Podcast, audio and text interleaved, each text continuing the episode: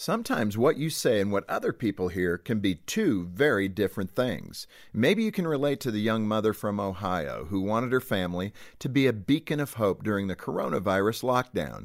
She handed chalk to her two boys, ages six and eight, and asked them to write messages on the driveway.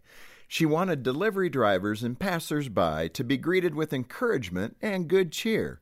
Later, when the mom checked on their progress, she discovered that her boys had covered the driveway and sidewalks with messages like, Stay away, do not enter, and get lost. And that wasn't what she intended.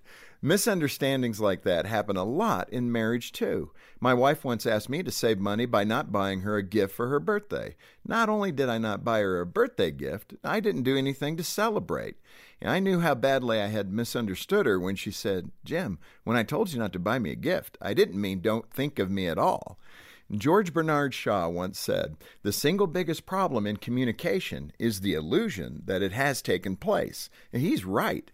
What we say and what other people hear are often two very different things. The key is to remember that whether you're the one speaking or the one listening, effective communication is a two way street.